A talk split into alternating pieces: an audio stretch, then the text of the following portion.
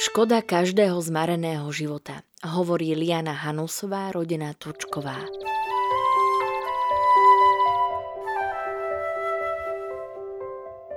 Počúvate podcast Príbehy 20. storočia. Spoznáte v ňom skutočné osudy, na ktoré sa zabudlo alebo malo zabudnúť.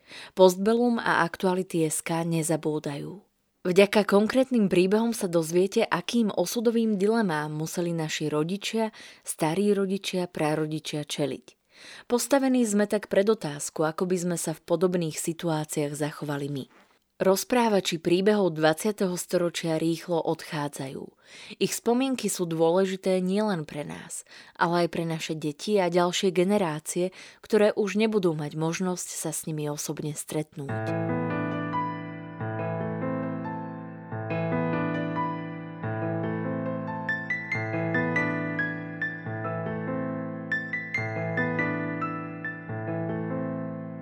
Zdravotná sestra Liana Hanusová si už nepamätá, či bola v službe práve v to popoludne 16. januára 1969, keď sa svetom rozletela šokujúca správa, že na hornom konci Václavského námestia sa polial benzínom a potom zapálil 20-ročný študent histórie na Karlovej univerzite Jan Palach.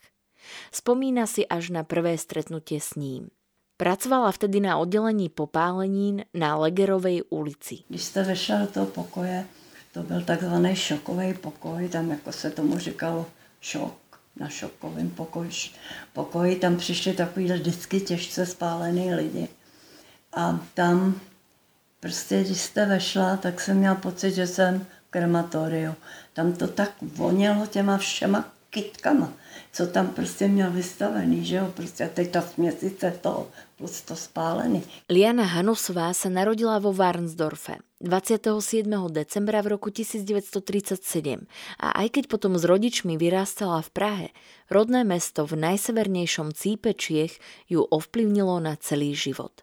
Chodívala tam na prázdniny k detkovi a babičke, hrávala sa tam s nemeckými kamarátkami, ktorých odsun zažila po vojne a Nemčina, ktorou sa tam hovorilo aj doma, aj v obchodoch, už navždy zostala jej druhým jazykom. Já jsem v té době měla vlastně samý německé kamarádky. No, tam. Jak to? No. no tam v tom Vansdorfu, na no. těch prázdninách. No. O těch prázdninách oni nemluvili česky. Já jsem se musela přizpůsobit. Vás, no. Vážně díky tomu. Já umím díky jako dětem, jak se říká, že děti se rychle učí, já taky neumím psát a číst. No číst umím, ale ale prostě a psát vůbec ne. Takže jenom opravdu je to odposlouchaný těch dětí. No, děkuju jim, že nakonec jsem se s tím hodně pomohla i dělala. I vydělala. To byly nejen německé děti, ale i české děti, které mluvily německy, že už víc než česky pomalu. No a já nevím, jak to bylo, odsunuli je, ano, protože jsem měla nějakou kamarádku, a vím, že jsem s ní šla ještě pro chleba eh, a ještě pro něco na cestu, že jsem z toho byla moc smutná, že musí pryč. Ano, máte pravdu. Teď se mi to vybavilo, ta jedna holka. Hm. Ne všechny, ale tohle. Ta Ursula.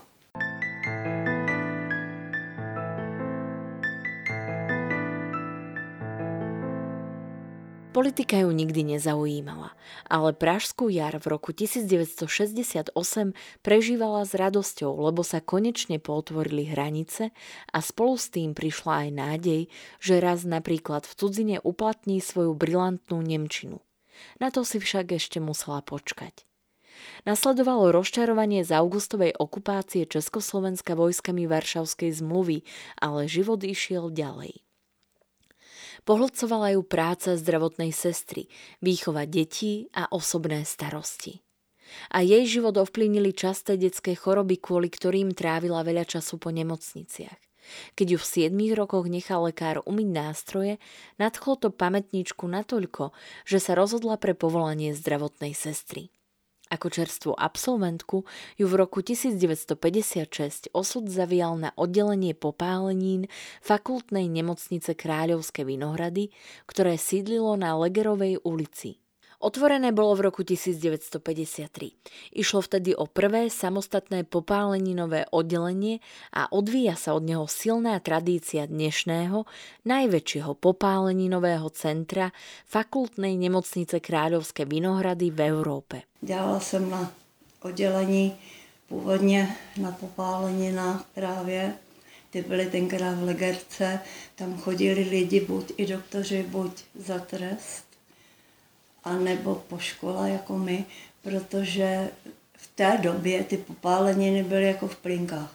Prostě to, co dneska mají, tyhle ty různý natřásavy, ty postele a takový to, aby nebyly dekubity a tohle, to my všechno museli ručo prostě pod, dělat ve dvou, ještě s jednou sestrou a to bylo všechno, co k tomu bylo. No a teď prostě jsme ho museli takového vzpáleného člověka zase přivízt do čista, co bylo za chviličku zase proteklý, že to teklo. To bylo tenkrát skutečně jako, možná, že to je v mých očích za trest, ale přišlo mi to teda opravdu jako za trest, nebo pro lidi, kteří nevědí, co je tam čeká. Hmm. Což jsem byla já. No, já jsem potom, když jsem nastoupila, tak jsem nemohla dobrý měsíc jíst maso jsem to ve všem viděla, ve všem cítila. Zhubla jsem, já byla takhle hubená, tak jsem ještě víc zhubla, prostě ovšem pak jsem to nabrala.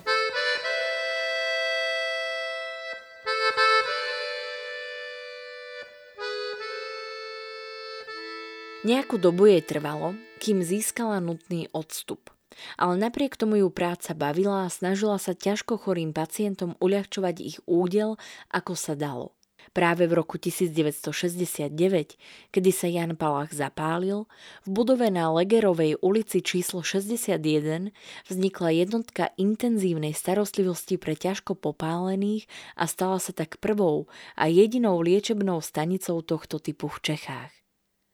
Liana Hanosová upresňuje, že ošetrovanie popálenín bolo stále v plienkach, lebo neexistovali žiadne zvláštne pomôcky, ako napríklad zdviháky, špeciálne postele či obvezy a účinnejšie metódy, ktoré poznáme dnes.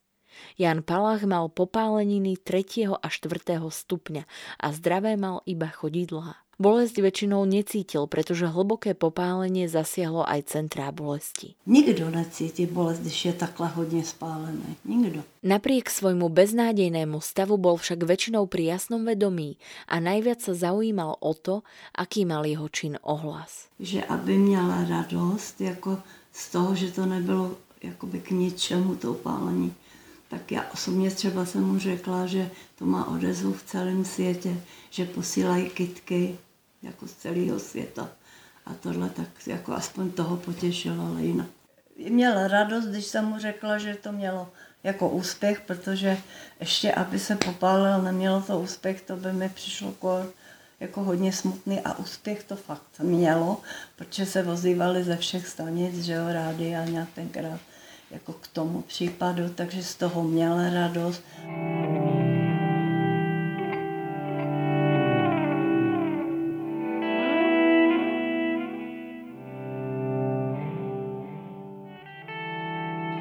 Liana nepochybovala o tom, že Jan Palach chcel svojim činom vyjadriť nesúhlas so vstupom vojsk Varšavskej zmluvy a vyburcovať ľudí z letargie.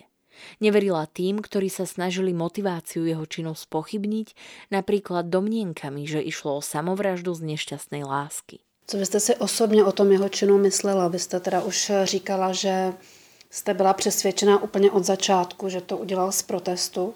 Nejen já, všichni. Mhm. Co jste si o tom myslela tehdy? Jako matka vlastně, která jednou no, no, jí vyrostou děti, kdyby tohle to udělalo vaše dítě? No, jako já jsem to taky brala jakoby trošičku, jako že to bylo zbytečně zmařený mladý život, ale on ten cíl, on prostě tím něco chtěl dokázat, to bylo v něm, to se ho nedalo asi něčem ovlivnit, to bylo, prostě on to chtěl udělat a udělal. No. Já jsem to v duchu jakoby trošku, ono to udělalo ohromný poprask, ale já osobně jsem byla jako proti tomu, jako právě máma, jako proti, aby se mi dítě uhořelo. Liana spomínala, s akými pocitmi prijala po štyroch dňoch na oddelení popálenín správu o Janovej smrti. No, abych vám řekla pravdu s úlevou, aby prostě se ani ta rodina netrápila, ani on nakonec, že? protože on má spálené tělo, ale ne mozek. Takže prostě jako docela s úlevou. No ale on to věděl, on to věděl, že jako to je špatný, že se neuzdraví. Tam nemělo cenu, jako mu říkat, že bude chodit, ale dlouho, jako to jsem to říkal těm jiným, protože ten byl jako, a byl natolik inteligentní, že si to taky uvědomil, že prostě je to nemožný, že když se když tam ležel, jak tohle nehnout se, nemohl se hýbat. Jenom díky nám, že na stranu. A takhle, aby jsme pod něj strčeli to prostě na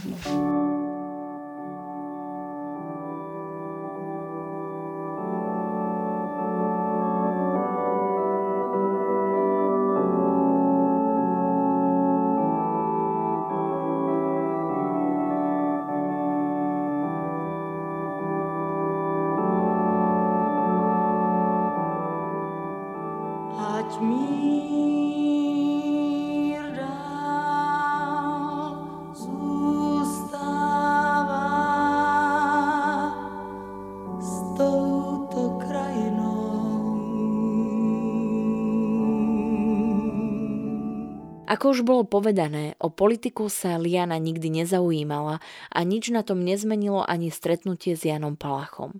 Viac ako politické a spoločenské udalosti zasiahli do jej života zdravotné problémy. Zhubný nádor lymfatických uzlín. Politika a tohle to, jako nebyl moje parketa a není do dneška. To ne.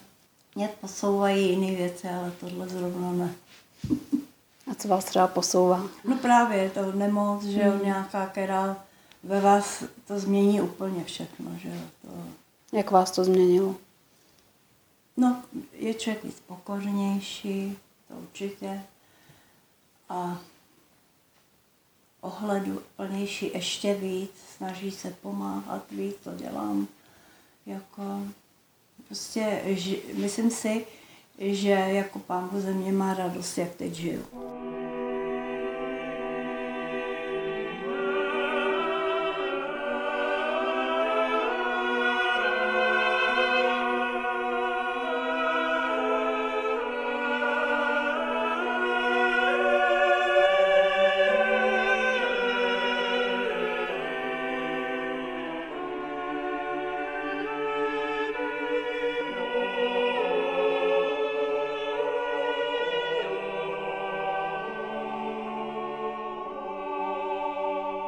Došlo aj na vysnívanú prácu inštrumentárky na operačnej sále a nakoniec aj na Nemčinu, ktorú Liana túžila uplatniť. Keď už bola na dôchodku a nikto by to nečakal, vo svojich 58 rokoch zobrala odvahu a odišla do nemeckého Lincu, kde sa ako opatrovateľka celých 10 rokov starala o nevládnu pani.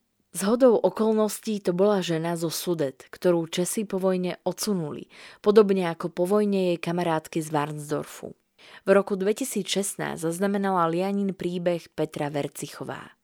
Podcastom vás prevádzala Sandra Polovková a spolupracovali na ňom Kristýna Lukáčová a Marian Jaslovský. Príbehy 20. storočia v Postbelum zaznamenávame, aby sme o ne neprišli, aj keď tu už s nami ich rozprávači nebudú aby sme nezabudli na ich osudy, hrôzy, ktorým boli vystavení a na dôležité okamihy našej histórie, ktorá dnes býva často spochybňovaná a pre mnohých je neznáma. Podporte prosím našu prácu aj vy pravidelným finančným príspevkom na www.postbellum.sk. Ďakujeme.